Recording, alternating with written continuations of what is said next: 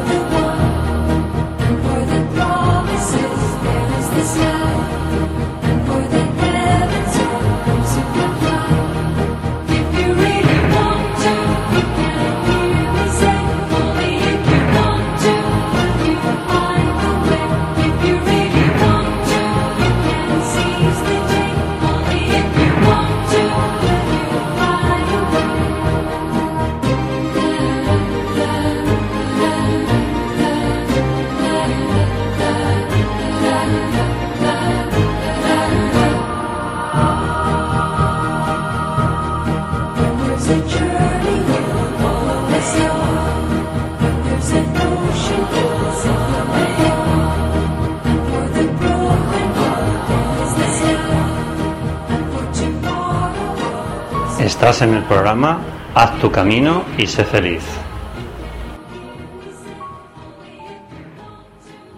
Escuchas a Ismael Serrano. Quizá les haya pasado en alguna ocasión. Quizá alguna vez caminando por la calle les pareció ver entre el tumulto de la gente a una persona a la que amaron hace mucho tiempo. Apenas fue un instante, un breve destello de luz, lo suficiente como para dejar una quemadura en la retina y en el alma, el suficiente como para dejarte paralizado en mitad de la acera sintiéndote a contracorriente de todo sin saber muy bien qué hacer o qué decir. Y se le llena a uno la cabeza de recuerdos.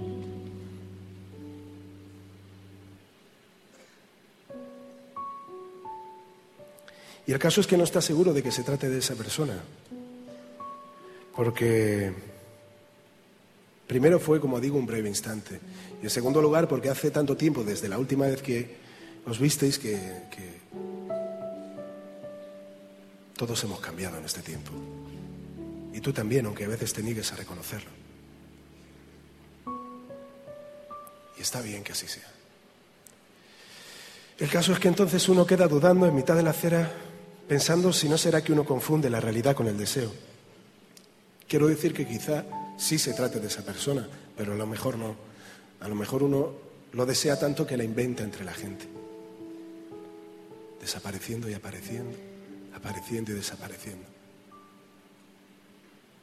Y no digo que quedara algo urgente, por decir, algo pendiente. Quizá no sea eso, quizá, quizá sea un deseo inconsciente. Y uno solo quiere encontrarse con ella para decirle cualquier tontería. Quizá para recuperar un retazo de aquellos tiempos en los que éramos eternos e invulnerables. Quizá solo para decir qué ha sido de ti en todo este tiempo. ¿Qué fue de nosotros? ¿Qué ha sido de mí?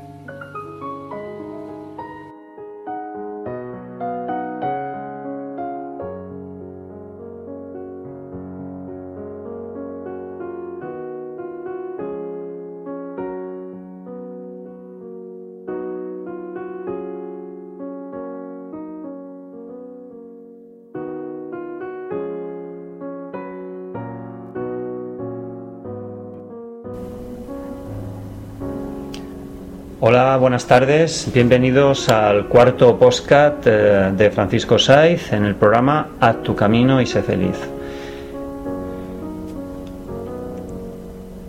Hoy toca, nos toca una entrevista, la segunda entrevista eh, va va a ser con María Teresa Suay, es psicóloga y nos va a hablar de su experiencia con sus pacientes y nos va a hablar sobre muchos temas relacionados con nuestras relaciones personales y sociales.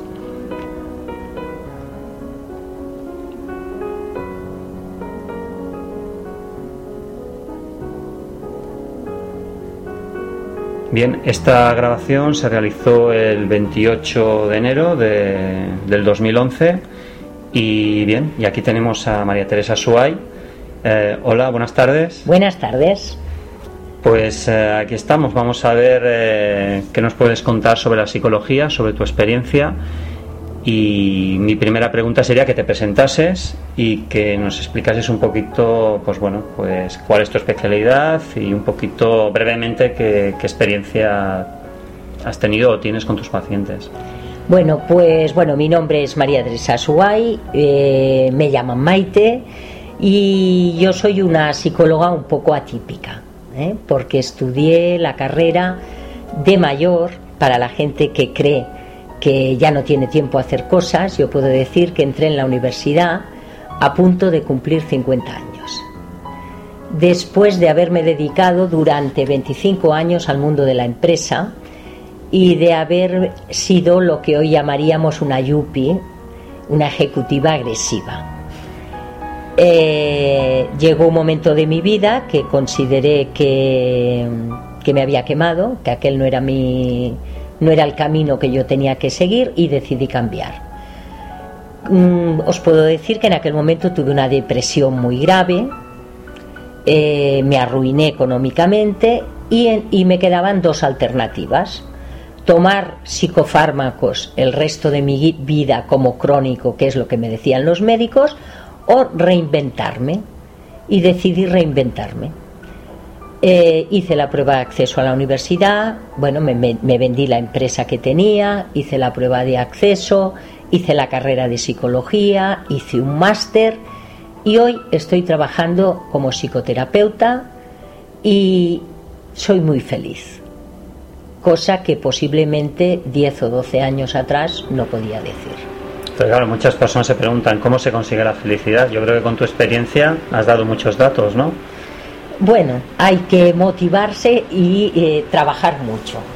Pero yo creo que lo principal es, mm, vamos, yo soy de las que pienso que el destino lo tenemos un poquito escrito. Y puedo deciros que yo a los 18 años quería ser psicóloga. Luego la vida me llevó por otros caminos y eh, lo que no pudo ser a los 17 años o a los 18 fue a los 55. Eh, yo ahora ya hace 5 años que estoy como psicóloga en activo, eh, hago psicoterapia individual, psicoterapia grupal, doy clases en el fomento de trabajo y, y, tengo una vida muy, muy ocupada y muy llena, tanto como la tenía cuando era una ejecutiva, pero la diferencia es que soy más feliz que entonces. Porque lo que haces te gusta, te apasiona, ¿no? Yo creo y lo sabes transmitir, lo transmites, porque en la, entrevista ya lo estoy viendo, ¿no? Eh, pero bueno, aparte de todo, yo pienso que es que era eh, el destino, ¿eh? que por lo que fuera yo no seguí lo que tenía que hacer en mi vida y llega un momento que te pones contra la pared. Pero en cualquier momento uno puede cambiar su vida. O sea, yo creo que el mensaje que a mí me gustaría transmitir es que, nunca se puede decir yo no puedo, yo ya no tengo edad, yo no. No, en cualquier momento podemos cambiar nuestra vida, porque detrás de un no puedo siempre hay un no quiero. Entonces, me dices qué tipo de terapia hago. Pues mira, yo te diría cuando acabé la carrera, que yo disfruté muchísimo en mi carrera, o sea, disfruté el día a día. ¿eh? Cuando yo estudiaba yo pensaba, no sé si llegaré a la meta, pero tengo que disfrutar el camino. Y lo disfruté muchísimo. No me costó ningún esfuerzo. Puedo decir que empecé pues sacando notas justitas y acabé sacando sobresalientes y matrículas en la universidad, que a mi edad era todo un reto. Eh, acabé, acabé la carrera, hice un máster de tres años de la Universidad de Deusto de psicoterapia grupal y hoy en día me dedico a esto, a la eh, psicoterapia individual y grupal. En la psicoterapia individual, aunque mi, el máster que yo hice era de orientación psicodinámica, para que entendáis, es un poquito que bebía de los orígenes del psicoanálisis, pero mm, sin tener nada que ver con el psicoanálisis, en la terapia individual también utilizo técnicas cognitivo-conductuales, quizá porque son muy efectivas y muy rápidas. Mm, sí que es cierto que a veces solo curamos el síntoma, pero a veces a través del síntoma podemos ir un poquito más allá. Y también tenemos que darnos cuenta, el problema que quizá yo me encuentro y veo en el día a día de los pacientes, pensar que yo estoy visitando de 25 a 30 pacientes semanales, desde hace un año y medio cada día. Entonces, eh, 25 o 30 pacientes semanales es, son muchas personas que sufren y verdaderamente puedes llega un momento que puedes hacer un perfil de cada situación. Hoy en día la gente necesita una terapia un poco directiva. El problema es que muchas personas, sobre todo si hablamos de una franja de edad entre 30 y 45 años inclusive, ha habido mucha sobreprotección y aunque lo que tenemos que conseguir es que la persona sea un poco independiente, les cuesta mucho tomar decisiones. Y entonces la terapia, como no les ayudes un poco, como no sea un poco directiva, cuesta mucho. Es decir, dar herramientas para que ellos actúen, se den cuenta de que necesitan cambiar, que necesitan menos protección y fluir, ¿no? y salir. Sí, sí. Pero escapar un poco de ese. Pero hasta que la persona llega eh, a darse cuenta que la curación no depende del psicólogo ni del médico, que depende de ellos mismos, que son ellos mismos los que tienen que tomar decisiones, cuesta mucho. ¿eh? Entonces al principio les tienes que dar unas pautas y luego ya van solos. Yo por lo que deduzco es que tus terapias no son muy largas en el tiempo. Mira. Me da la sensación. También dependerá del tipo de paciente, me imagino. Porque hay mucha gente, por lo que oigo hablar y por gente que me ha contado, que hay gente que también que se desanima, ¿no? Porque dice, tú es que tú necesitas 30, eh, 30 visitas o 30 consultas o 15 o tienes que estar viniendo durante seis meses. ¿Cómo puedes medir, cómo puede medir un terapeuta, un, un psicólogo o un terapeuta, da igual, ¿Cómo puedes tú medir que esa persona necesita 30 terapias, 20, 10? Cuando yo, yo, pienso que en eso no se puede medir, ¿no? No, normalmente un psicólogo que se precie nunca va a poner eh, la duración de la terapia, depende de cada paciente. Hoy en día se considera eh, una terapia breve de 15 a 20 sesiones. ¿eh? Los hospitales públicos están haciendo terapia breve. Las técnicas que te pide hoy eh, los hospitales públicos, los centros de salud mental, son terapias breves, porque tampoco hay suficientes medios. A nivel privado, a nivel privado la gente tampoco tiene tanto dinero, las personas no pueden invertir tanto dinero a veces, aunque vean que lo necesitan. Entonces tenemos que ir a lo más efectivo, intentar hacer lo máximo en el mínimo de eh, sesiones posibles. Eh, yo te puedo decir que trabajo para una médica de Barcelona y la médica cubre 20 sesiones anuales. Para según qué casos es poco. ¿eh? Pero claro, entonces, ¿qué he hecho yo? Implantar en el centro donde trabajo la terapia grupal, que es muy, muy efectiva. Porque, porque comparas, ¿no? Escuchas las experiencias de las otras personas, ¿no? De sus casos, y entonces... Eh, sí, sí, un poquito el efecto... el efecto, las historias, el, efecto, el efecto espejo. Más que a veces el darse cuenta que hay más gente que sufre, es que a veces en una terapia individual el feedback es terapeuta-paciente. Eh, en cambio, en una terapia grupal, uno ve, eh, se ve reflejado en los otros compañeros y a veces cuando ves algo que te da mucha rabia en el otro, es porque posiblemente es tu espejo y aquello que estás viendo en el otro que no te gusta lo tienes tú.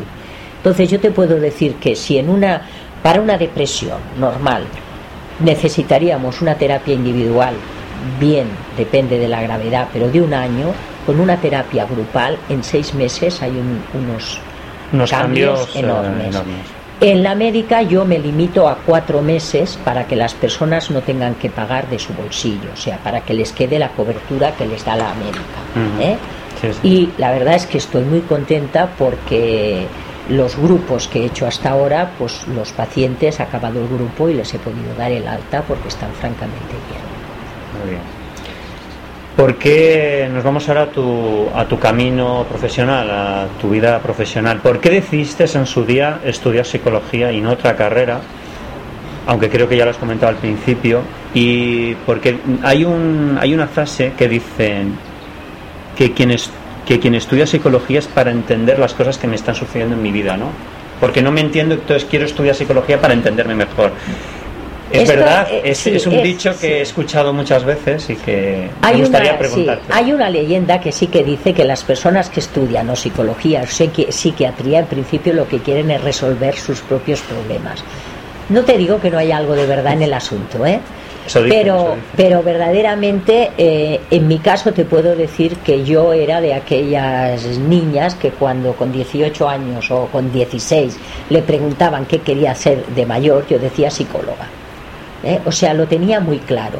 También te puedo decir que yo a los 19, 20 años eh, estuve trabajando en la Universidad Autónoma en el Departamento de Psicología cuando eh, psicología se hacía a través de filosofía y letras, porque no existía aún la licenciatura de psicología como tal.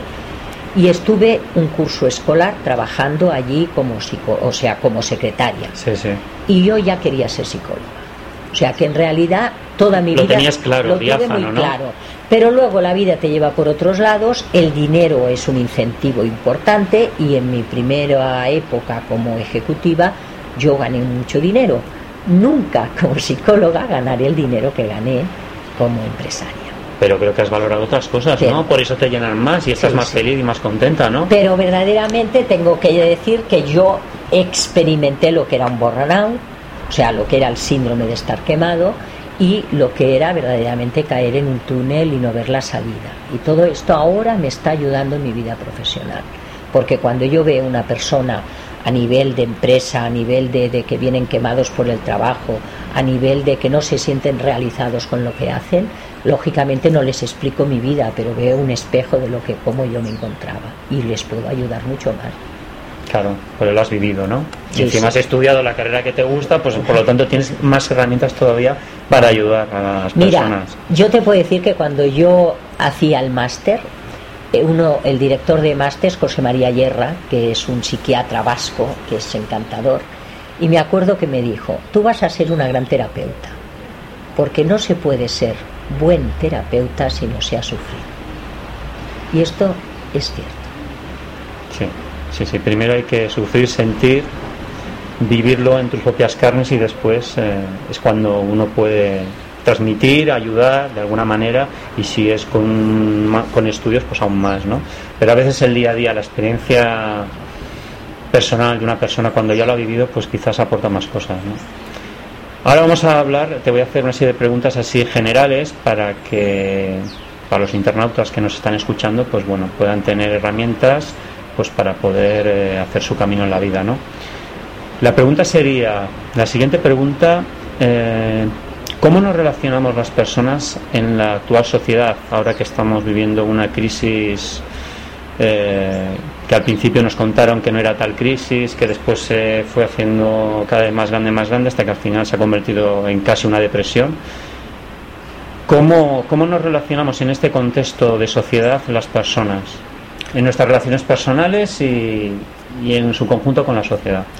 Mira, yo te puedo decir que este último año en la clínica eh, han aumentado los pacientes, pero en un 100%. Vale, el 70% de mis pacientes actualmente son hombres, cuando la leyenda y la realidad era que la mayoría de personas que iban al psicólogo eran mujeres. Pues actualmente el 70% de mis pacientes, tanto en la clínica como en la privada, son hombres. La crisis ha afectado enormemente y hay mucha gente que sufre, mucha, porque los problemas laborales eh, afectan mucho a las personas y lógicamente los problemas eh, profesionales afectan a la salud y la salud afecta a los problemas, o sea, a la situación laboral. Pero es un hecho que hoy en día verdaderamente la crisis se está notando sobre, sobre todo a un nivel de sociedad media, eh, media y media baja, por decirlo así, ¿no? Y, y hay mucha gente que lo está pasando francamente mal. ¿Cómo nos relacionamos las personas? Pues mira, lo, lo más grave que hay en las relaciones interpersonales, la fuente de estrés más grande es la comunicación. Lo primero que yo intento eh, averiguar de mis pacientes es qué tipo de comunicación, qué patrón de comunicación utilizan en su vida. Porque no nos engañemos, no utilizamos una comunicación con la familia, otra comunicación en el trabajo, otra comunicación con los amigos. No, tenemos un taraná y este taraná lo vamos repitiendo. Entonces, las personas que ya habéis hecho algún curso de comunicación, sabéis que la comunicación existe la comunicación no verbal y la verbal. Dentro de la verbal está la comunicación asertiva, pasiva y agresiva. Nosotros, por lo que sea, en nuestra cultura hemos fomentado mucho la comunicación pasiva. El intentar no tener conflictos con los demás, decir las cosas de tal manera que el otro no se moleste. Este tipo de comunicación es una fuente de estrés. Y vamos acumulando, acumulando, acumulando hasta que llega un día que pasamos de la comunicación pasiva a la agresiva, que es cuando dices lo que has de decir y todo lo que no has de decir. Es decir, nos vamos de un extremo al otro. Sí. Sin pasar por. Entonces, ¿qué es básico? Aprender habilidades sociales, aprender a ser Y cuando la pers las personas, yo dentro de mis posibilidades en terapia, les enseño habilidades sociales. Intento trabajar la asertividad. Cuando las personas aprendemos a comunicarnos con asertividad, ante todo respetándonos nosotros y respetando a los demás, teniendo en cuenta que nuestra libertad acaba donde empieza la libertad del otro, las cosas empiezan a cambiar. Entonces tenemos que poner en práctica la asertividad en nuestra vida cotidiana, con nuestra familia, en nuestro trabajo, con nuestros amigos. No podemos continuar con esa comunicación pasiva que nos está machacando vivos. Estoy totalmente de acuerdo, totalmente de acuerdo. La siguiente pregunta está relacionada con los valores. La pregunta es si ya se han perdido, si ya no le damos importancia al esfuerzo, al trabajo, a la tenacidad y nos hemos ido al otro lado de la balanza, ¿no? Que es a lo fácil, ¿no? A lo que nos viene ya de una manera y, y nos lo transmiten, pues básicamente la televisión, ¿no? Eh, pues querría que me dieses tu opinión. Mira, yo te puedo decir que mis yo visito personas desde 16 años, adolescencia, hasta, mm, eh, no me gusta decir a personas mayores, eh, o sea, eh, tercera edad, 70 y 70 y algo. Em, me da mucha pena ver qué tipos de adolescentes me está creando nuestra sociedad porque ves, ya no digo los valores de antes, de, de, vamos, ni mucho menos religiosos, ni patrióticos, ni todo eso, que esto está desfasado. Pero sí que me da mucha pena cuando veo que la vocación de un chaval o una chica de 16, 17, 18 años, toda su, su, ilusión, si le preguntas, bueno, ¿y tú qué te gustaría hacer? ¿Y qué piensas hacer en la vida? ¿Y qué tal? Es ser famoso. Ser famoso, ganar dinero fácil y que verdaderamente la, la filosofía del esfuerzo, la, esto ha desaparecido. ¿eh? Entonces, si ahí le añadimos la sobreprotección que los padres estamos dando a nuestros hijos, es un problema grave. Yo te puedo decir que... Un inciso, un inciso. Entonces el problema empezaría primero en la familia y después en el modelo educativo. Sí, un poquito sería, ese un poco el orden. Sí, sí, sí. Eh, primero la familia. Primero o sea, la, familia. Verdaderamente la responsabilidad. O sea, el que a veces muchos papás dicen, no, es que yo ya llevo a mi hijo a un buen colegio. No, perdona, el colegio no educa. Tú tienes que llevar a tu hijo educado, básicamente.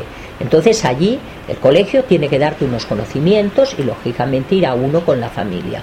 Pero la responsabilidad de cómo son nuestros niños las tenemos, las tenemos los padres. Entonces los padres somos los que tenemos que verdaderamente educar a nuestros hijos. Y la sobreprotección está haciendo mucho daño a nuestros hijos. Mirar, yo te puedo decir que yo tengo una franja de edad también muy importante entre personas de 30 a 40 años y el perfil con problemas de ansiedad graves. El, el perfil, cuando hablo con ellos, ¿eh? Eh, mucha sobreprotección familiar, haber tenido unos padres sobreprotectores, sobre todo la madre muy sobreprotectora. Estos chicos eh, estaban acostumbrados a controlarlo todo, ¿eh? a tenerlo todo más o menos. El primer día que les viene un problema serio, no saben cómo salirse, porque no tienen la inteligencia adaptativa, no la tienen en absoluto. ¿eh? Y esto es un poco un resultado de esta sociedad. Porque han vivido en la comodidad, ¿no? Sí, sí, sí, Con el mantel puesto, todo, todos los problemas solucionados por los padres. Entonces, un poquito a volver a, decir que no a nuestros niños no nos iría mal. ¿eh? Sí, a veces hay que saber decir no, ¿no? No, no, es que es más fácil decir que sí que decir que no. Ahí empieza la asertividad. Porque pensar que otro principio de asertividad es aprender a decir que no y saber aceptar un no. Cuando nosotros no enseñamos a nuestros hijos a utilizar la palabra no, no estamos mm, ayudándoles a ser asertivos. Entonces, la asertividad también conlleva esto, decir que no, pero también aceptar un no. Y decir que no y no sentirse culpable por ello, que es la segunda parte. Claro, si lo aceptamos todos, estamos convirtiendo a nuestros hijos en personas rígidas el día de mañana, ¿no? Que siempre no, no, y lo tienen que tener todo, todo, todo. Además, mira, una cosa muy clara, actualmente las universidades están estudiando la inteligencia adaptativa. Y la inteligencia adaptativa es la que hablaba Darwin, que es la inteligencia de los animales. ¿Por qué? Porque las personas al primer problema no nos sabemos adaptar a las circunstancias. Nos quedamos enganchados. Entonces hemos de aprender a cambiar, ¿eh? a cambiar las personas no toleramos, nos cuesta a todos muchos el cambio y la incertidumbre. Pero ahí es lo que tenemos que tener. El miedo, el famoso miedo, ¿no? El miedo a, a lo desconocido. El miedo nos inmoviliza. Ahora vamos a pasar a otro tema. Ah, es que sería, claro, es que hablar de psicología es para estar haciendo un montón de programas pero como queremos dar cabida a muchas terapias y tal, pues bueno, eh, habrá un segundo apartado que yo sé que tú eres también especialista en el tema de los trastornos eh, alimenticios, eh, precisamente es ahí donde yo te conocí y la verdad que guardo un gran recuerdo y la verdad que me fue muy bien y que en una próxima entrevista hablaremos sobre los trastornos alimenticios que también da para hablar bastante rato. En cuanto a los malos hábitos, que también se los podría llamar los, vicios, ¿no? Eh, cuando tenemos un problema de depresión, cuando las cosas no nos salen bien, pues nos da por comer más de la cuenta, nos da por fumar, por beber, empezamos bebiendo un poquito y después se nos va un poquito de la mano.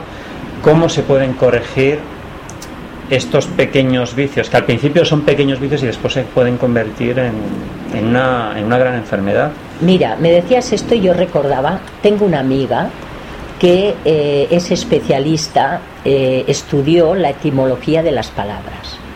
Y hace unos días precisamente estuvimos hablando sobre el cáncer. Y el otro día me llamó por teléfono y me dice, he estado pensando en ti porque he buscado la etimología de la palabra enfermedad, pero en catalán, malaltía. La etimología de la palabra malaltía es malos hábitos. Y esto etimológicamente es, es, que es real, o sea, malos hábitos. Cuando, nos, cuando nosotros caemos en una enfermedad, dile depresión, dile mm, una adicción, dile lo que sea. Detrás de esa enfermedad siempre hay un mal hábito.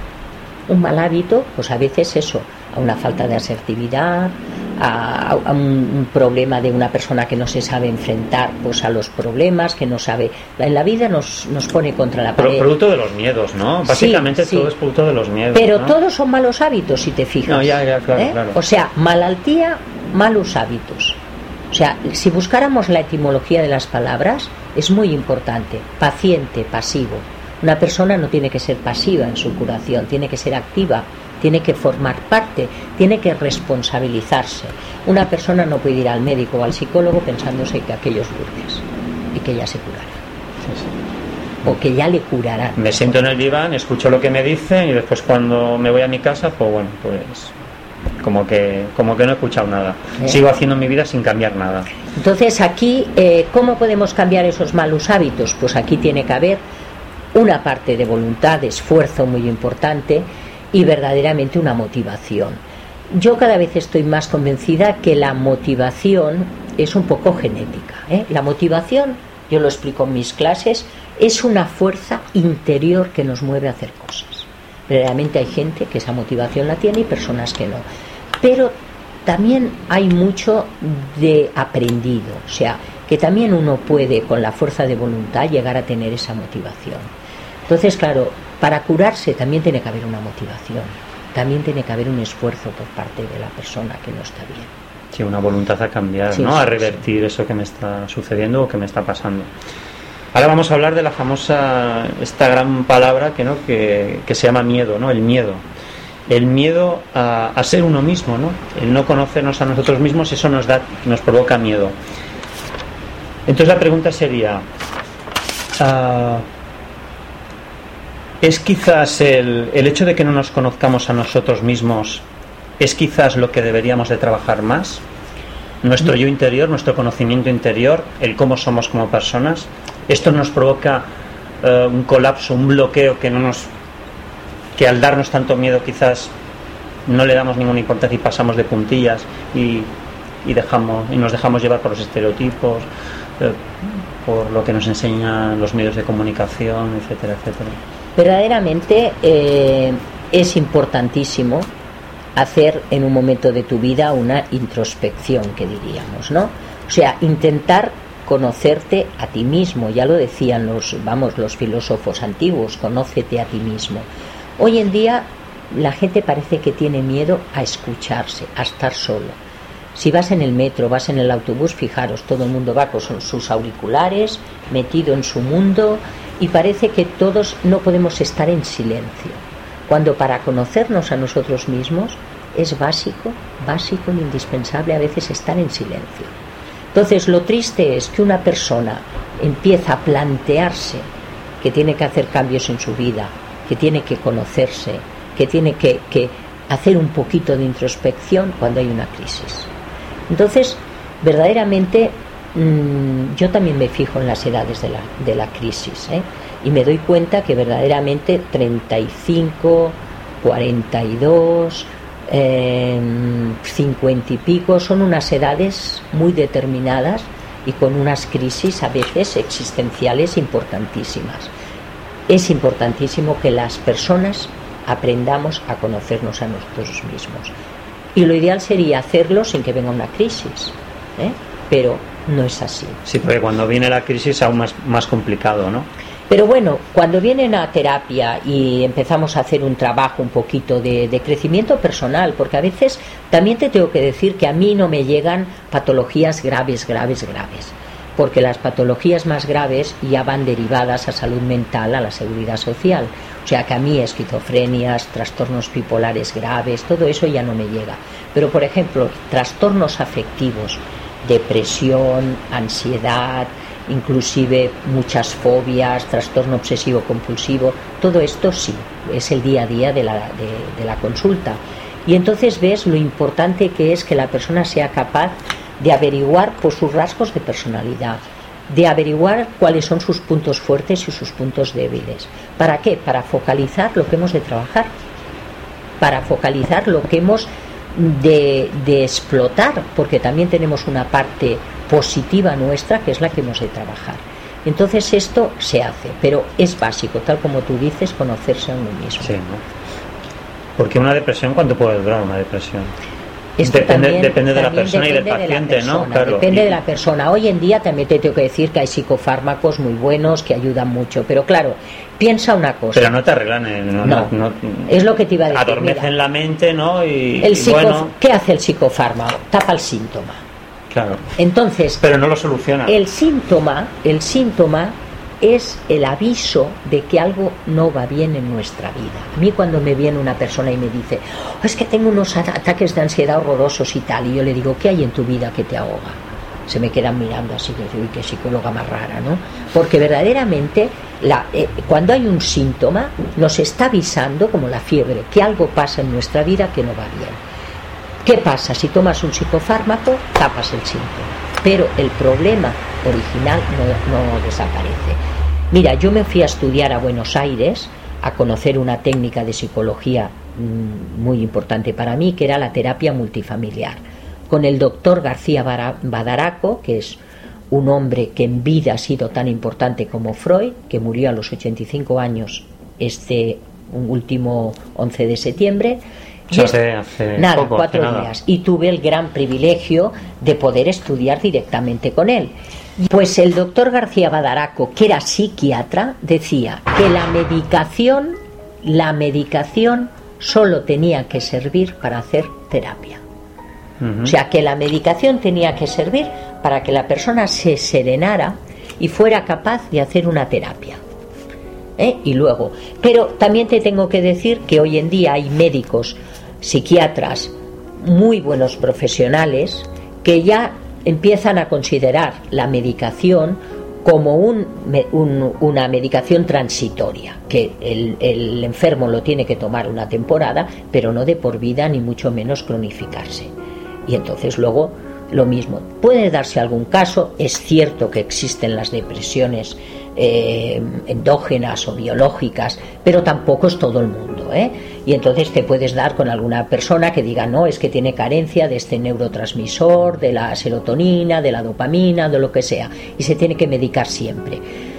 Sí que hay casos, pero no son el 90% de los casos. Porque no es bueno estarse medicando toda la vida, porque yo conozco casos de... Yo particularmente estoy en contra yo estoy particularmente estoy en contra. Pienso que hay otras alternativas. Porque estás, estás creando una dependencia, ¿no? Bueno, los, farmacológica, ¿no? Los antidepresivos quizá no tanto, pero las benzodiazepinas, que son el orfidal, el tranquimacin y toda la familia, eh, esto verdaderamente llega a dar una dependencia. ¿eh? Entonces, ¿verdad? ahora, hay casos, yo me he encontrado con casos de personas que se han negado mucho a medicarse y yo ha llegado un momento que les he dicho, mira, has de ir al psiquiatra porque cuando una persona ya empieza con ideas suicidas y con pensamientos muy, muy, muy negativos, es conveniente medicarse. Sí, claro, es adormecer esa parte de tu mente que la tiene esa neurona.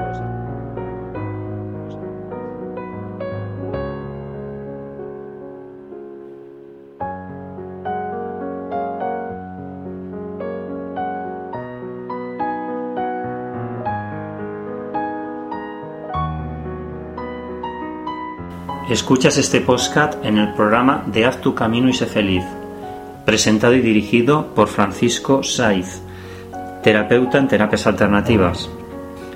A través de sus podcasts y a través de su blog encontrarás todo tipo de información, divulgación, entrevistas, talleres y cursos donde las terapias alternativas serán las grandes protagonistas. En mis consultas privadas la calma, la paz interior son la base para que las personas encuentren ese equilibrio físico, mental, emocional y espiritual. Recuerda que solo desde la calma es cuando se toman las más sabias decisiones. Para contactar con Francisco Saiz puedes hacerlo a través del blog www terapiasdefranciscosaiz.com. Gracias por escucharnos amigos.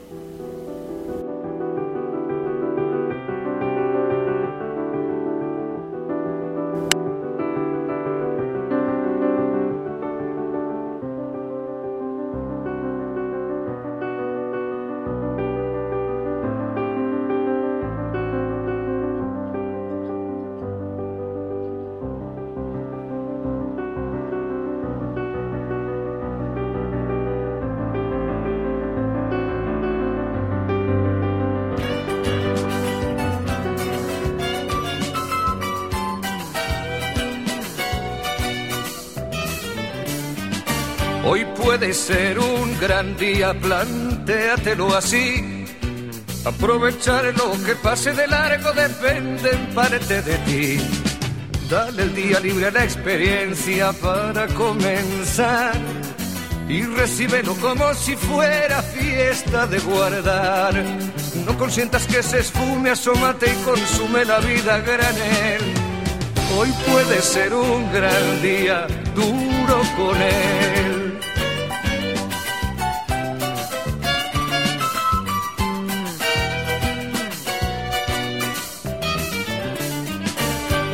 Puede ser un gran día donde todo está por descubrir. Si lo empleas como el último que te toca vivir. Saca de paseo a tus instintos y ventílalos al sol. Y no dosifiques los placeres si puedes derrocharlos. Si la rutina te aplasta, dile que ya basta de mediocridad. Hoy puede ser un gran día, date una oportunidad.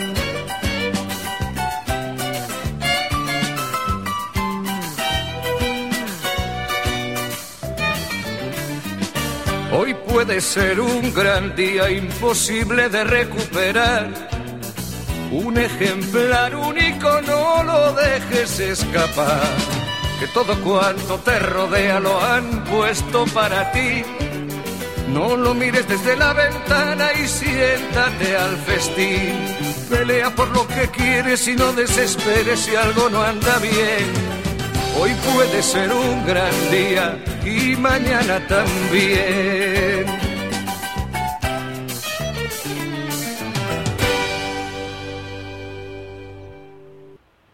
Estás en el programa Haz tu camino y sé feliz.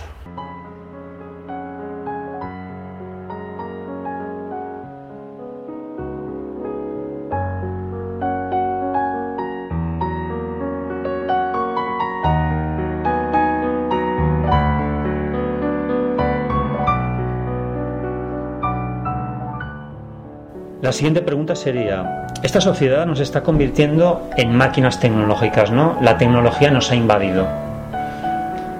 ¿Qué podemos hacer para cultivar mejor nuestras relaciones personales? Porque es curioso que nos relacionamos por Internet y conocemos un montón de gente, pero nuestras relaciones personales más cercanas, pues mm, son muy reducidas. Entonces, eh, es una contradicción, ¿no? No, no, es curioso que hoy en día haya personas que te dicen que, que tienen 500 amigos en el Facebook y no se encuentran ni un día a la semana cara a cara con ningún amigo. Y verdaderamente lo que estamos viendo las personas que trabajamos en salud mental es que cada día hay más fobia social. Verdaderamente es, es un problema serio. O sea, verdaderamente. Es un, gran problema, ¿eh?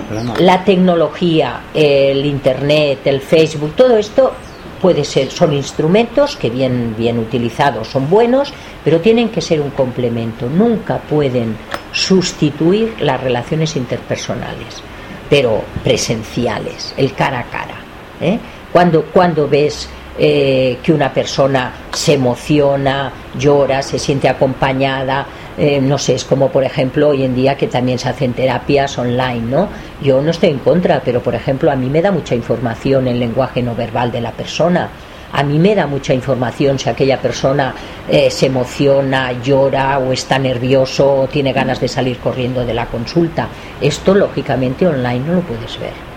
¿Eh? Entonces, todo lo que son adelantos, estupendo, estupendo, no podemos ir en contra. ¿eh? Yo, vamos, soy mayor y me encanta el ordenador y me encanta el correo electrónico y me encanta eh, buscar información en Internet. Pero esto no puede nunca, nunca, nunca sustituir las relaciones personales tiene que ser, creo que, un complemento más, ¿no? Como tiene que ser la lectura, como puede ser ver la televisión para ver una buena película, ¿no? No sé, todos son complementos que, bueno, que te enriquecen, ¿no? Y piensa, no abusar nunca, ¿no? De... No, y piensa una cosa también, la persona que te viene con una depresión seria y le preguntas mm, el entorno que tiene, el apoyo social que tiene, la persona que tiene una familia que le apoya o que tiene amigos que se preocupan por él, esa persona posiblemente sale mucho antes de una depresión que no una persona que está solo y conectado todavía en Internet. Sí, sí, porque no se pasan ni dos ni tres, se pueden pasar perfectamente todo el día. y otra cosa, es una adicción. La universidad hoy estudia las nuevas adicciones y las nuevas adicciones son Internet, el, móvil, tarot, y, un el tarot telefónico. Eh, muchos.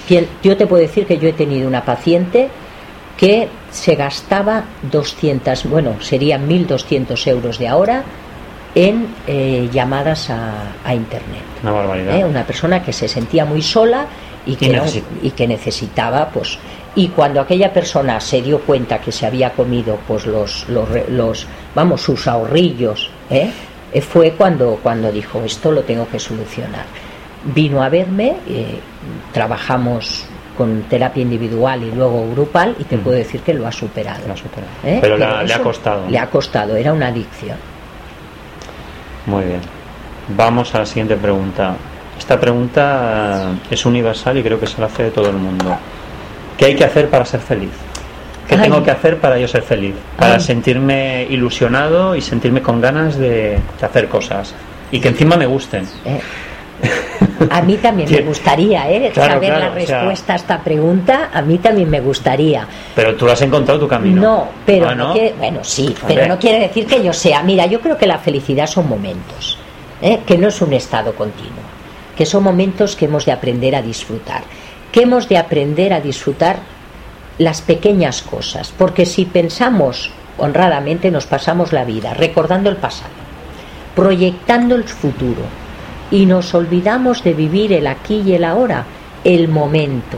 Y a veces la felicidad es simplemente comerte una tortilla de patatas al lado de la persona que quieres o irte a pasear pues aunque no tengas un duro con la persona que quieres. Mira, yo te puedo decir que yo recuerdo con, mucho cariño mis primeros años de casada que no tenía un duro, ¿eh? ahora no es que tenga mucho más, pero entonces tenía menos, y me iba con mi marido y con, nuestra hija pequeña a pasear en el por el rompeolas y nos comprábamos chufas y tramusos y nos comíamos nuestra paparina de trufas y tramusos porque no teníamos dinero para tomarnos en un, en un bar una cerveza y unos berberechos.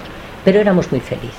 Entonces, yo creo que la felicidad pasa por aceptarte tal como eres, ¿eh? aceptarte.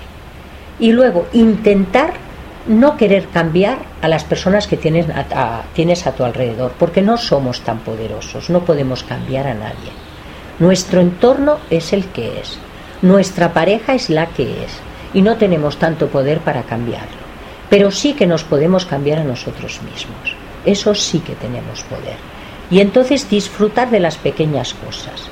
Disfrutar, mira, yo ahora últimamente estoy leyendo mucho sobre la terapia eh, mindfulness.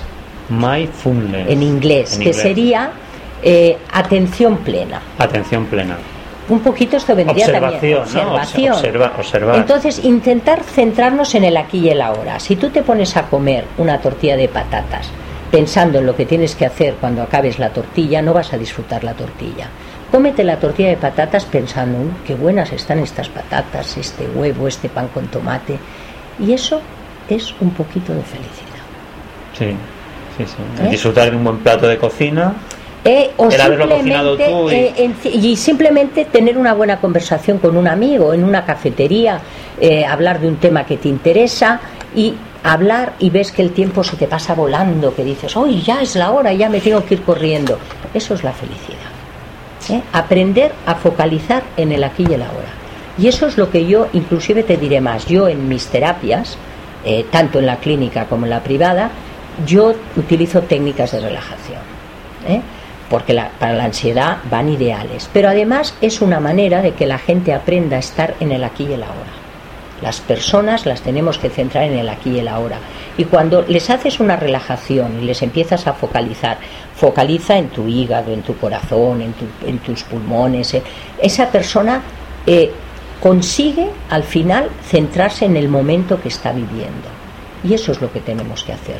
Sí, quizás porque vivimos con mucho estrés, con mucha tensión. Entonces, rebajar un poco esa... Esa exigencia. Esa exigencia, ¿no? ¿Eh? No, no estar siempre proyectando, proyectando, proyectando. Claro. Entonces, eh, la relajación, meditación, etcétera, etcétera, que son terapias alternativas, funcionan muy bien, ¿no? O sea, son un buen complemento. Perfecto. Piensa que yo a todos mis pacientes les recomiendo hacer yoga o tai chi o meditación o chikun, alguna cosa alternativa. Además, otra cosa muy importante es que todas las personas, todas, casadas, solteras, papás, no papás, es tener un momento, una horita a la semana, dos horitas a la semana para ti, para ti, para hacer algo para ti. porque si no llega un momento que la exigencia de la vida actual no la podemos aguantar. Ser un poquito egoístas y centrarnos en nosotros. Sí, sí, ¿no? querernos un poquito. a Querernos un poquito. ¿eh? Ah, Esto es, es básico. ¿Hay algún libro, algún libro que puedas recomendar relacionado con la felicidad? Mira, con la felicidad. Porque creo no. que hay, bueno, para nuestro bienestar, Yo últimamente. Físico, mental y emocional. Pues últimamente ha venido a mis manos un libro que me ha encantado porque me ha recordado un poquito ese momento importante de mi cambio profesional inclusive. Se llama Reinventarse, tu segunda oportunidad. Está escrito por un médico y lo curioso es que este médico hace dos, dos semanas o tres salió en Singulars, en este programa de- del 33. Mm. Entonces, eh, y además pone superar los límites de nuestra mente. Me hizo mucha gracia cuando lo leí porque habla de técnicas que yo las estoy utilizando en mi terapia, ¿eh? sin saberlo, porque yo este libro lo he leído después, lo he leído hace muy pocos, muy pocos días, y resulta que pensamos igual. Este libro lo podría haber escrito yo en su día. Claro, o sea que es un poco una confirmación de, Sí, de, sí, de- sí. de lo que de, las de la terapia que tú haces, ¿no? Y luego, pues sobre todo, eh, lo que es muy importante es que la persona mm, llegue a averiguar. Yo cuando hago mm, si- eh, relajación en terapia, les digo a las personas eh, que estén en contacto con su esencia. Porque las personas tenemos una esencia. Esa esencia no tiene edad. Esa esencia es la misma que teníamos a los 8 años, a los 18 y que tendremos a los 70 o a los 80 porque la esencia no envejece. Entonces estar en contacto con, su esencia, con tu esencia es muy poderoso. ¿eh? Y luego yo creo que otra cosa es aprender a fluir un poquito con la vida. Y lo curioso es que cuando nos ponemos en la dirección correcta, la vida fluye. Todo te va viniendo. Sí, sí, sí. El jope, con qué facilidad. Bueno, es que vas en el, en el, en el camino idóneo, en el camino adecuado. Y a veces cuando las cosas se nos tuercen, las personas queremos forzar, forzar, forzar. Y te das cuenta que si fuerzas lo que puede pasar es mm, algo que a lo mejor no te conviene. O sea, a veces no tenemos que forzar las situaciones. Cuando las cosas se nos tuercen tanto, a lo mejor eh, Es que hay que cambiar, ¿no? la energía universal nos está avi- avisando de que aquello no nos conviene. Que hay que coger otro camino, Sí, por sí. muy doloroso que sea. Pero el cambio, el miedo al cambio, ¿no? Es lo que nos provoca ese bloqueo y eso hace que, bueno, que la gente vaya a recurrir a los psicólogos o a otras terapias, ¿no? Que para eso estáis, ¿no? Que también hacéis vuestra función, ¿no? No, no. eh. ¿Alguna Bueno. pregunta más? ¿Nos deja algo más? eh, Sí, ¿queda algo más? sí, quedan- ¿En el tintero? Cuatro preguntas, pero que las vamos a resolver rápidamente si todavía te queda un poquito de tiempo, sí, ¿sí? tranquilo. Esta también tiene miga esta pregunta, porque dice lo siguiente, ¿cómo podemos conseguir nuestros objetivos y no desanimarnos en el intento? ¿Cómo puedo conseguir mis objetivos? Mira, yo a las personas en terapia les digo siempre, si nos ponemos grandes objetivos, no vamos a conseguir nada. A veces es importante ponernos pequeñas metas, más que hacer grandes objetivos. Bueno, yo para el 2011 voy a hacer esto y esto y esto. A veces metas pequeñitas, metas que pueden parecernos muy tontas, pero que son muy importantes en nuestra manera de funcionar. Cuando yo hago terapia a veces veo la persona que le es un gran esfuerzo levantarse pronto por la mañana. Pues verdaderamente conseguir como meta levantarse pronto por la mañana. Desayunar antes de salir de casa. ¿eh? O sea, nos tenemos que poner metas en principio pequeñas y cuando conseguimos una, otra. Esto es un poquito cuando haces una terapia a una persona que, tienes, que tiene fobias, ¿no? Les hace, le haces hacer un listado de las fobias y entonces de, de menos grave a más grave y vas trabajando cada fobia individualmente. Cuando una ya se ha superado, pasamos a la otra. Pasas a la y así pasamos a la siguiente. La persona, pues que por ejemplo tiene fobia, pues a, a subir en el ascensor, a ir en metro, a viajar en avión, pues poquito a poco. Pues a veces en la vida cotidiana es lo mismo. Para conseguir los grandes objetivos, primero ponte pequeñas metas. ¿eh? Pequeñas metas puede ser pues hacer un curso de crecimiento personal. ¿eh? Hacer, eh, ya te digo, en casa aquello que más te cuesta. Eh, no sé, a veces es una tontería, pues fregar los platos por la noche que no te gusta fregarlos. Y cuando eres capaz de conseguir estas pequeñas metas, verás que cada vez los objetivos pueden ser un poquito más grandes. Y llega un momento que uno se siente bien, ¿eh? pero no nos podemos poner un gran objetivo porque si no de verdad no hacemos nada. Sí, porque entonces eh, nos podemos hundir. Nos desanimamos. ¿eh? Entonces, yo siempre digo, hay que disfrutar el camino, el camino, no, no, no ver la meta. Creo que antes ya, ya Sí, sí, sí, lo has dicho al principio. Sí, cuando yo cuando yo estudiaba decir, bueno, voy a disfrutar de lo que estoy haciendo. La meta ya veremos si llegará. Pues entonces un poquito la idea es esta. Muy bien. Ahora vamos a pasar al tema de las enfermedades, en concreto enfermedades eh, que todavía son incurables, aunque dependiendo en qué fase puedas coger la enfermedad, pues bueno, se puede curar. Estamos hablando del cáncer. El cáncer es una, creo que es la enfermedad, ha sido del siglo XX y la seguirá siendo en el siglo XXI. ¿Cómo puede ayudar la psicología a sobrellevar una enfermedad incurable como es el cáncer? Mira, precisamente en estos momentos yo tengo un par de amigas muy queridas en un proceso de cáncer y con una de ellas, que es psicóloga y psicoterapeuta grupal como yo, nos estamos planteando crear una terapia grupal como un grupo de apoyo para enfermos de cáncer. Eh, ante todo yo creo que lo principal sería la aceptación de la enfermedad. ¿eh? O sea, lo peor es una negación ¿eh? la persona que no quiere aceptar que verdaderamente tiene un problema. No podemos luchar, y no me gusta utilizar la palabra luchar, pero no se puede luchar contra algo eh, mientras no lo sepamos, mientras no lo aceptemos. Verdaderamente hoy en día muchas personas se curan del cáncer, muchas, pero hay que cambiar hábitos y a veces hay que cambiar un poquito tu estructura mental, ¿eh? la estructura mental de la persona. Y eso es lo que más cuesta. Entonces la terapia te puede ayudar un poquito a cambiar esas creencias erróneas, porque verdaderamente eh, yo soy de las que pienso que las enfermedades primero salen en la, en, sí, son psíquicas y luego salen en el físico. Entonces, si verdaderamente esa enfermedad tiene algo que ver con nuestra manera de funcionar en la vida, pues algo hemos de cambiar en nuestra vida.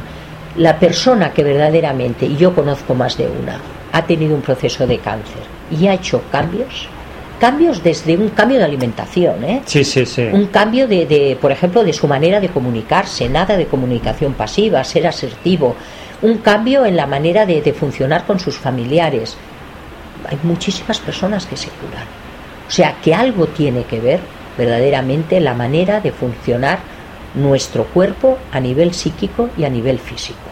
Y ahí sí que la psicología puede ayudarte no como, como no es Lourdes, ¿eh? no como decir que es milagrosa, sino simplemente para que una persona descubra que tiene unos recursos, que tiene unas herramientas que puede utilizar.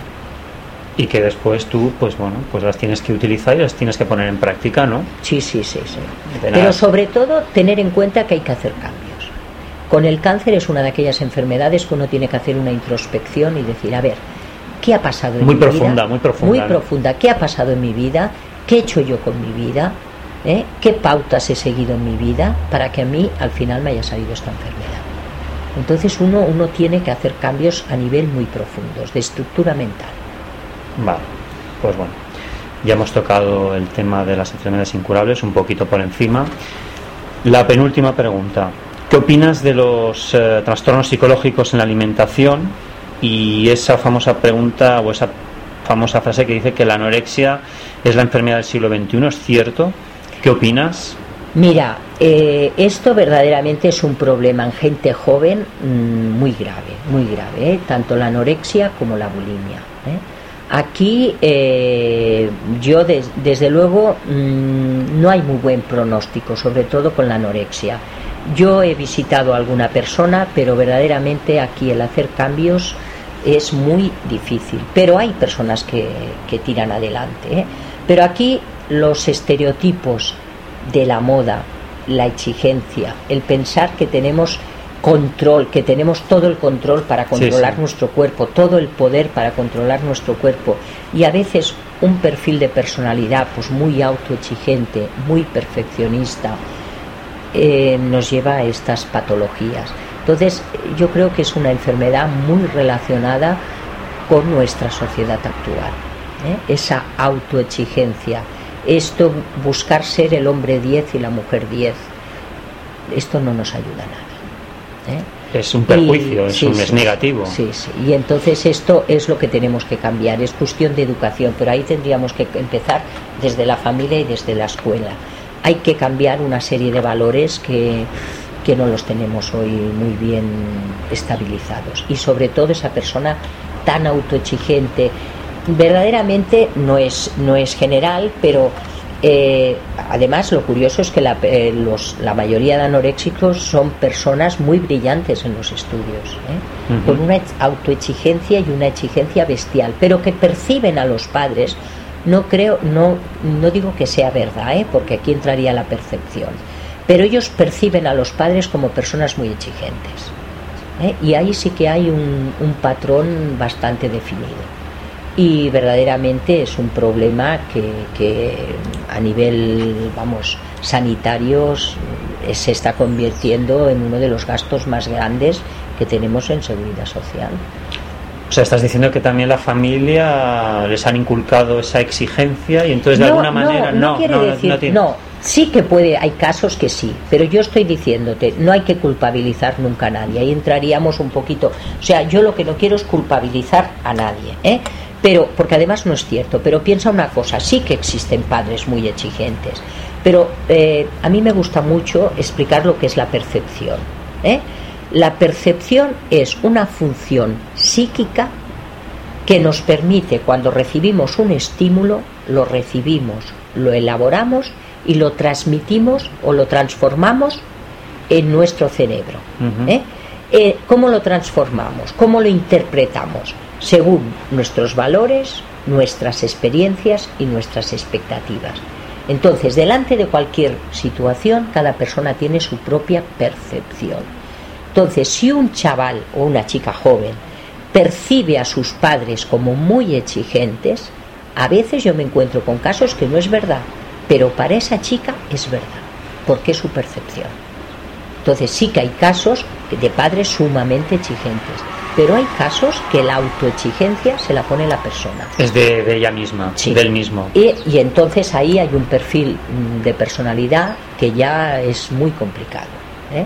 Eh, es que esto nos daría para sí esto esto yo creo que será para una segunda entrevista si tú si tú aceptas sí, sí, sí.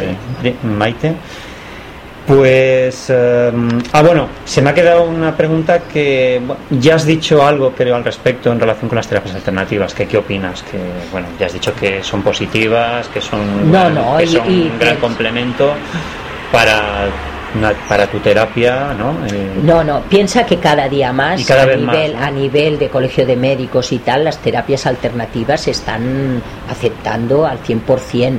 Eh, tu caso mismo, ¿no? Sí, sí, sí, sí. Aquí en un hospital público. Sí, en el hospital de Vallebrón. ¿Eh? hay muchos casos, por ejemplo, la homeopatía ahora se ha legislado que no pueda mm, recetar nadie homeopatía que no sea médico. Mm. Lo mismo está pasando con la acupuntura y en cambio hay acupuntores que tienen muchísima experiencia, pero en cambio ahora lo han querido legislar. Lo que quiere decir, claro, hay una parte negativa para las personas que llevaban muchos años siendo acupuntores, a lo mejor sin un título reconocido, pero por otra parte, lo que nos tiene que, que animar es en el sentir que hay un reconocimiento de que la acupuntura funciona, ¿no? Entonces, lo que pasa es que las personas no nos tenemos que cerrar. Ni, la, ni los que defienden la medicina alopática, ni los que defienden por la medicina alternativa o homeopática. Todo puede ser complementario. Y a veces en una persona con un proceso de una enfermedad grave, el operarse si se tiene que operar, ¿eh? pero luego el hacer una terapia alternativa, el hacer un reiki, el tomar eh, medicamentos de homeopatía o el tomar flores de Bach, esto no excluye a lo otro y le puede ayudar. Porque no tiene ningún tipo de contraindicación, ¿Eh? o sea que... Y esto cada vez tenemos que abrir un poquito más la mente y no ser tan rígidos. O sea, las orejeras nos las tenemos que quitar. De eso se trata, de abrir un poco la conciencia de las personas y que se den cuenta que hay otros caminos, otras posibilidades pues para conseguir nuestro bienestar. Y ya para finalizar la entrevista, pues eh, me gustaría, Maite, pues que me dijeses alguna cita o que nos hicieses alguna alguna reflexión, alguna reflexión sobre algún libro que has le, hayas leído últimamente. Ya nos has hecho una referencia a un libro reciente que acabas de leer y que nos has hablado magníficamente o de una canción que te haya que haya sido muy significativa en mi vida. importante en tu vida. Mira, pues yo te puedo explicar como anécdota que el día que yo decidí cerrar definitivamente mi etapa de ejecutiva agresiva, lógicamente eh, fue una decisión que costó mucho. Puedo decirte que esa decisión definitiva vino eh, después de haber leído el libro de las nueve revelaciones. Un gran libro. Y luego te puedo decir que al otro día de cerrar yo ya mi etapa, no me quedé en casa. Cogí el coche y dije, me voy a enseñamiento a ver qué academia puedo hacer la prueba de, de los 25 años para entrar en la universidad. Cogí el coche y me puse a cantar. Y me puse a cantar esa canción del Nino Bravo que dice libre como, el viento con... Pero claro, no fue, o sea, lo que me quedé alucinada es que en ese momento fui consciente que hacía muchos años que yo no cantaba. O sea, algo había pasado en mi vida. había habido un clic y entonces es una canción que desde aquel día pues la recuerdo con mucho cariño, ¿no? Sí, sí. Habrían otras, eh, por ejemplo, la canción Yo soy una enamorada de Serrat, pues la canción de Serrat Hoy puede ser un gran día. Es muy bonita, esta me gusta a mí ¿Eh? también. Que es ¿eh? una canción muy positiva, ¿no? Que hoy puede ser un gran día. Entonces, libros, ahora no me viene ninguna a la cabeza así, aparte de ese que te digo de reinventarse. De María Mario, Doctor Mario Alonso, Puig pero en cambio, por ejemplo, pienso que un libro también dentro de ese mundo que, yo respeto mucho y le tengo mucho cariño sería eh, Las nueve revelaciones. O sea, en mi vida hubo un antes y un después con este libro fue muy significativo para un cambio radical en tu vida, ¿no? Sí, sí, sí, sí. Entonces, bueno, pues damos por... Eh, me gustaría que presentases, eh, si quieres, ponemos ahora la canción para que, para que nos recuerde, para que, te, para que tú recuerdes ese momento tan especial y que lo escuchen también los internautas. Esto la pondremos ahora mismo y quiero que hagas tú la presentación de la canción. ¿Qué te parece? quedará muy, quedará muy, creo que quedará muy bonito. ¿Y te parece? Sí, sí, sí. La del Nino Bravo. Sí, o la, del Serrat, elige tú. ¿Con cuál eh. quieres cerrar la entrevista? ¿Con, ¿Con, Nino Bravo o con Serrat? Es que fue. Mm, las dos han sido muy importantes en mi vida. Hay que elegir una. Una. En la vida siempre hay que elegir. Bueno, pues va, la de Nino Bravo. Va. Pues la de Nino Bravo. La de Nino Bravo. Vale. ¿eh? Pues ahora te doy paso y bueno, pues muchas gracias por haberme concedido esta entrevista. Ah, tienes que decirnos en, en qué clínica trabajas para que los oyentes... Eh, bueno, mira, la clínica... O si quieres dar alguna referencia. Eh, yo tengo una, una consulta particular en el barrio de Gracia, en la calle Francés Giné 40. Y eh, centro terapéutico AIMA. Y luego trabajo para la mutua madrileña en la clínica Olive Guma, que también puedo visitar eh, pacientes privados. Eh, yo tres días trabajo en la clínica, dos días trabajo en la, en la consulta particular y lo compagino con mis clases en los cursos de, de, fomento, de trabajo, la fomenta trabajo. Y además también de tanto en tanto hago mm, cursos de formación en empresas. Por ejemplo, uno de los temas que yo trabajo mucho es el estrés, ¿eh? porque hoy es otra de las enfermedades del siglo XXI. ¿eh? Enseñas a la gente a relajarse, ¿no? Sí, a aprender, o sea, a, bajar esa también a conocer lo que es el estrés, porque para cambiar las cosas tenemos que conocerlas. Entonces, tener buena información de lo que es el estrés y luego aprender habilidades de relajación, de cómo prevenir ese estrés. Pues eh, damos por finalizado esta entrevista. Tenemos pendiente una segunda parte que la haremos más adelante, o sea que cuento contigo, Maite, si tú quieres. Eh, yo encantado, ¿eh? Y bueno, pues eh, doy por terminada esta entrevista. Eh, falta la segunda parte del podcast, de este cuarto podcast, y bueno, os dejo con Maite, que os va a presentar esa canción tan bonita que a ella en un momento dado le significó un gran cambio en su vida y ahora pues lo está, lo está disfrutando. Así que pues Maite, los micrófonos son para ti. Pues nada, ahora vais a escuchar todos eh, una canción que para mí fue maravillosa, que fue Libre de, de Nino Bravo y ha sido un placer estar con todos vosotros. Muchas gracias.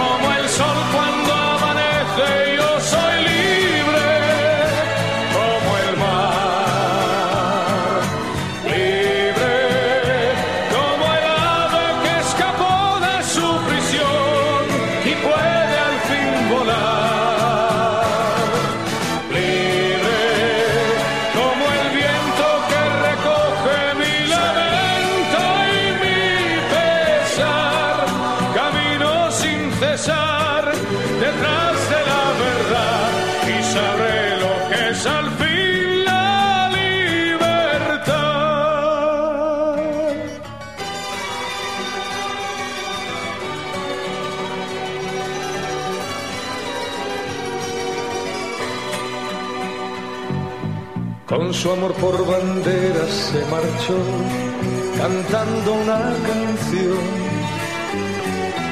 Marchaba tan feliz que no escuchó la voz que le llamó. Y tendido en el suelo se quedó, sonriendo y sin hablar. Sobre su pecho flores carmesí brotaban sin cesar. Leave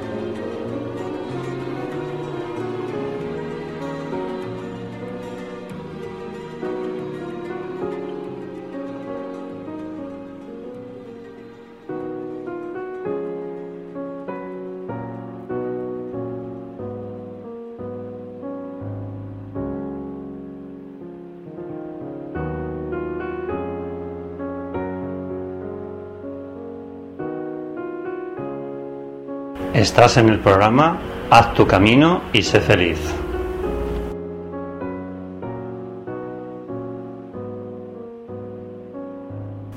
Levántate con energía, con ilusión. Proyecta las cosas buenas que vas a hacer y las que no te gusten tanto, relativízalas. Verás cómo este día va a ser fenomenal.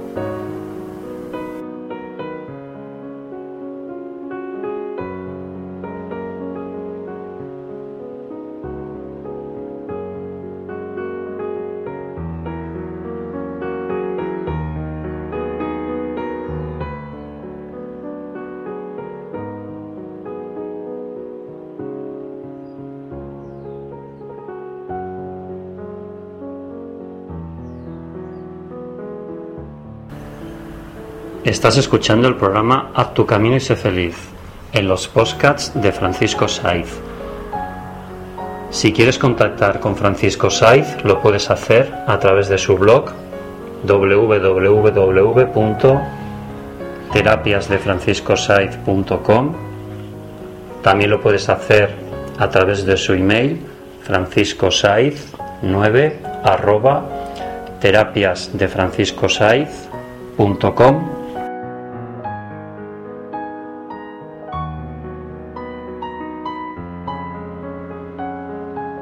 Pues vamos a pasar a la segunda parte del postcat. Va a ser un taller práctico. Ya sabéis que en todos mis postcats intento eh, hacer talleres prácticos para que vosotros desde vuestra casa pues podáis practicar y podáis ejercitar eh, estos talleres que son muy útiles, son muy sencillos, pero que a la vez son muy prácticos. Esta segunda parte del postcat lo vamos a es un taller de meditación de meditación que lo he titulado Taller de Meditación con el Poder de las Palabras y vamos a hablar de la felicidad. Las palabras son vibración, la música es vibración, todo es vibración. Si las vibraciones son positivas, los efectos que tendrá nuestro cuerpo, que tendrá nuestro ser, nos dará, nos dará unos beneficios muy positivos, muy importantes. Hará que nuestra vibración suba.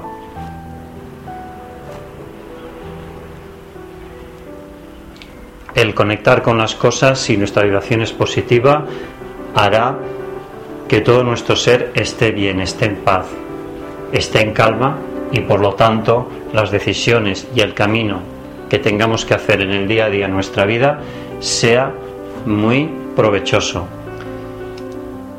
La meditación básicamente de lo que trata es que tú desde la calma, desde tu paz interior, puedas alcanzar un nivel de tranquilidad, un nivel de paz para alcanzar tus objetivos. Las palabras son vibración. Las palabras nos transmiten, nos pueden transmitir mensajes positivos o mensajes negativos. Por eso es muy importante no transmitir mensajes negativos, porque si transmitimos mensajes negativos, eso hace que de rebote nos puedan afectar directamente en nuestra manera de pensar y de sentir tenemos que ser conscientes de que si entramos en una vibración negativa, donde utilicemos palabras que no son las adecuadas, esto nos puede perjudicar. Es muy importante vivir desde el desapego. Si nosotros nos apegamos mucho a las cosas, no sentiremos, no fluiremos, estaremos siempre agarrados a las cosas terrenales. Tenemos que aprender a desapegarnos y vivir y fluir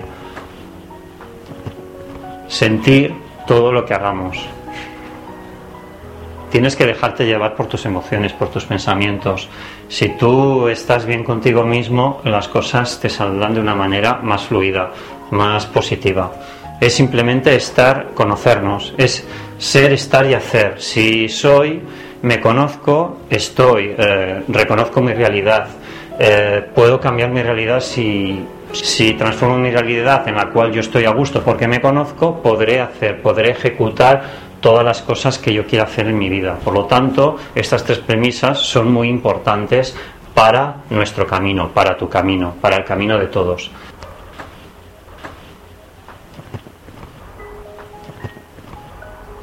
Vamos a empezar el taller práctico de meditación, la felicidad. El poder de las palabras es inmensa. Por lo tanto, abrazarlas. Si son positivas, conectar con ellas, porque ellas os alumbrarán, os darán la luz en vuestro camino, la luz en vuestro bienestar físico, mental, emocional y espiritual.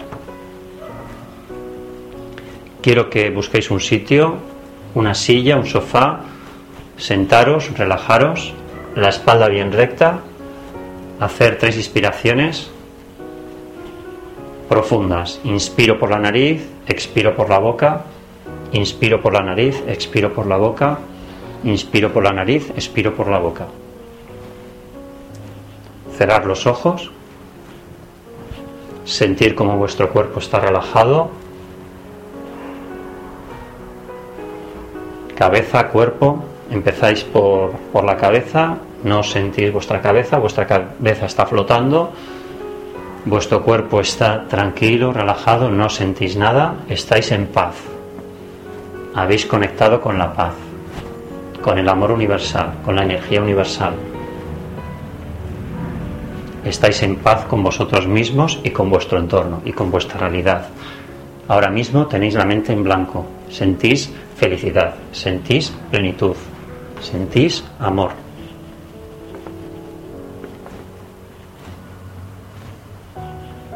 Quiero que conectéis con todas las palabras que vais a escuchar a partir de ahora. Quiero que las abracéis y que las, y que las hagáis vuestras. Estas palabras son para vosotros. Si conectáis con la positividad, vuestra vida cambiará y cambiará a mejor. ¿Cómo se encuentra la felicidad? ¿Cómo busco la felicidad? La felicidad está dentro de vosotros, está dentro de ti. Simplemente tienes que conectar con ella.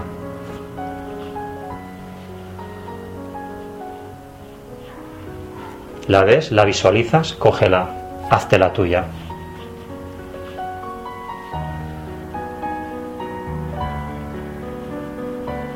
Sentir la felicidad es disfrutar de las pequeñas alegrías. Baila, canta, ríe, salta. Habla, disfruta de la vida.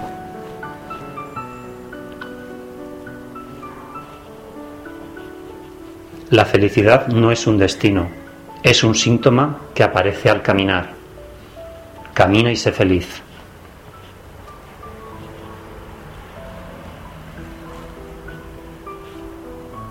No busques la felicidad, la tienes delante de ti, abrázala, cógela, hazte la tuya.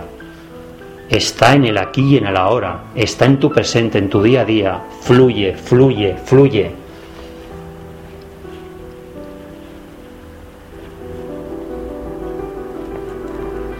La felicidad se ejercita si te entregas, si amas, si eres consciente de tu realidad, si sientes. Siente y serás feliz.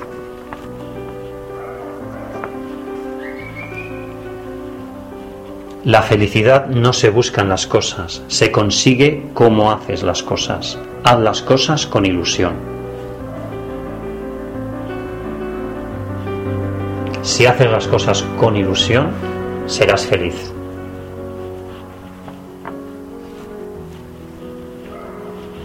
La puerta de la felicidad está dentro de ti. Ábrela y la conocerás.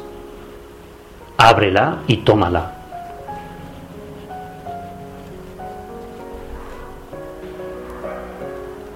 No es fácil encontrar la felicidad en nosotros, pero es imposible encontrarla en ningún otro lugar. Encuéntrala. La encontrarás.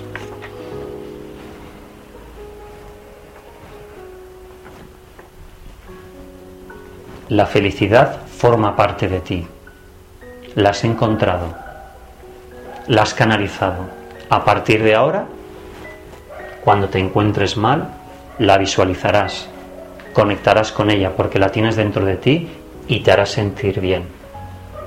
Te dirá que vivas el día a día, que vivas el ahora, el presente. Olvídate del futuro, el pasado pasado está. Si vives y disfrutas de tu presente, estarás conectado con la felicidad, te sentirás bien. Fluye, déjate fluir.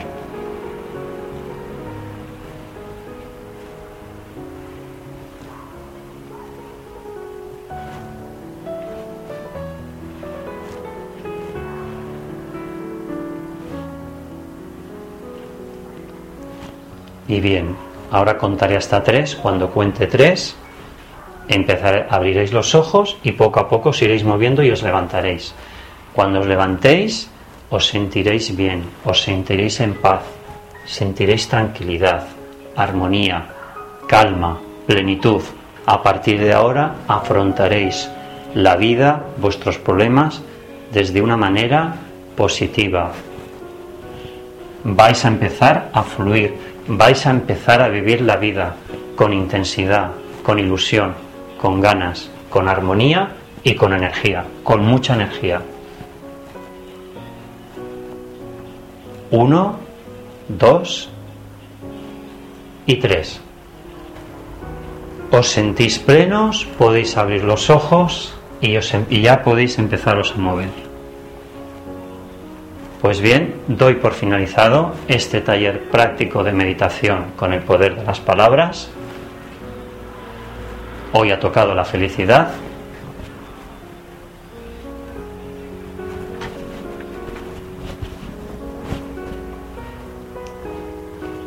Pues doy por acabado el cuarto postcard, doy por acabado este taller y, en fin, gracias por escucharme y nos escuchamos en el siguiente postcard. Gracias amigos. Os dejo con una canción que, que es muy relajante que ayuda a desconectarse un poquito de la realidad y conectarse con otras dimensiones porque nos ayuda a tener bienestar, a tener fluidez, a tener energía. Dejaros llevar por la música de Enigma. Return to Innocence. Hasta el próximo podcast, amigos.